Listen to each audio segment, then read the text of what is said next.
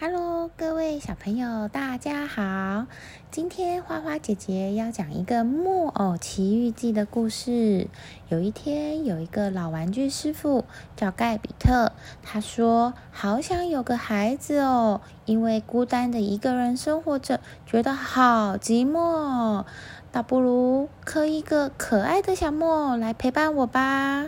于是，这个老玩具师傅盖比特就拿起雕刻刀，认真的工作起来。那刻着刻着刻着，正当小木偶完成的那一刻，突然发出一道光芒，有个肩膀上坐着蟋蟀的天使出现了。天使说：“感谢你做了这么多玩具。”带给孩子们无比的欢乐，现在就让我来实现你的愿望吧。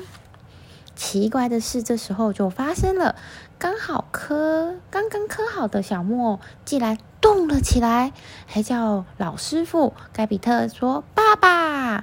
天使对小木偶说：“乖乖听爸爸的话，并且用功读书，有一天你将得到最珍贵的礼物哦。”那小天使话一说完。就消失了。这个老师傅盖比特拉着小木偶说：“以后你就叫皮诺丘吧。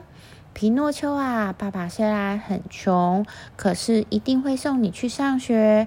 你要好好的念书，将来做个有用的人哦。”盖比特把家里唯一值钱的厚外套拿去换来儿子的衣服和课本。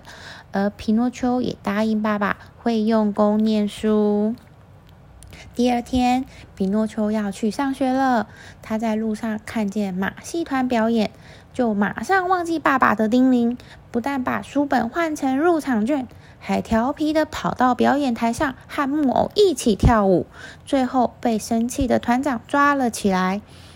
小木偶说：“求求你放了我吧！我爸爸年纪很大了，他还在家里等我回去呢。”团长看他真是善良，不但原谅他，还送他五枚金币。皮诺丘一心想要赶快回家，把金币送给爸爸。他不晓得真正的灾难才要开始哦。原来有一只狐狸和猫看到这一切。他们说，只要把金币埋在奇异草原，就会长出挂满金币的树哦。皮诺丘想要赚更多的钱，于是跟着他们来到草原上。他把一枚金币埋进土里，其他四枚含在嘴里，然后就在树下睡着了。但是醒过来后，不但没有看到金币树，自己反而还被吊在大树上。可恶！放开我，把剩下的四枚金币交出来，我们就放你下来。皮诺丘说：“不可能！”狐狸和猫就把他毒打一顿。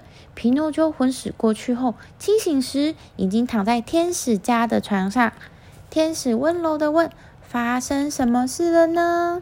皮诺丘觉得自己的行为太丢脸，于是说：“我上学的路上，我被坏人抓住了。”一说完，皮诺丘鼻子突然“嗖”，突然伸长了，他大叫：“啊，的鼻子！”天使又说：“如果继续说话，鼻子就会不断不断的伸长哦。”皮诺丘放声大哭起来：“对不起，我再也不说话了。”他把贪玩以及受骗的经过一五一十的说出来，鼻子总算恢复原样。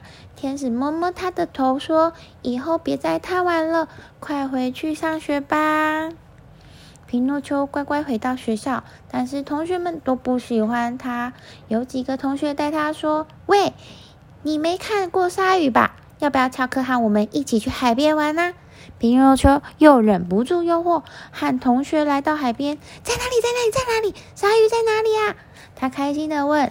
同学说：“哈哈哈，笨死了！这里才不会有鲨鱼呢。”伤心的皮诺丘跑到天使家门口敲门，但是说话的却是蟋蟀。吵死啦！谁呀？谁呀？哦，原来是爱逃学的小鬼呀！皮诺丘惭愧的低下头。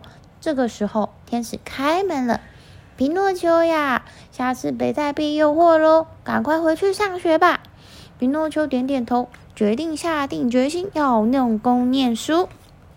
就这样过了好几天。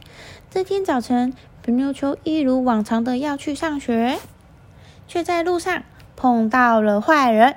喂，要不要和我们一起去天堂乐园？你看那边的孩子都要一起去呢。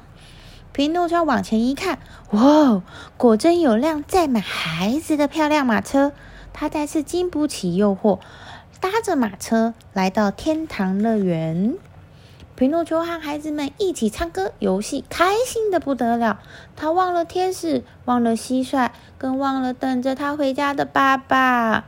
几天后的一个早晨，皮诺丘睡醒过来，发现自己变成了一头驴，而且其他孩子也都变成了驴子。原来这里根本不是什么快乐天堂，而是诱拐贪玩的孩子的诈骗集团。他们全都被赶到一艘船上，眼看再也不能回到爸爸身边了。皮诺丘一心急，便扑通一声跳到海下去。咕噜咕噜咕噜咕噜咕噜，他喝了好几口水，又被鱼群攻击，但是说也奇怪，被咬了几口之后，竟然恢复了原本的模样。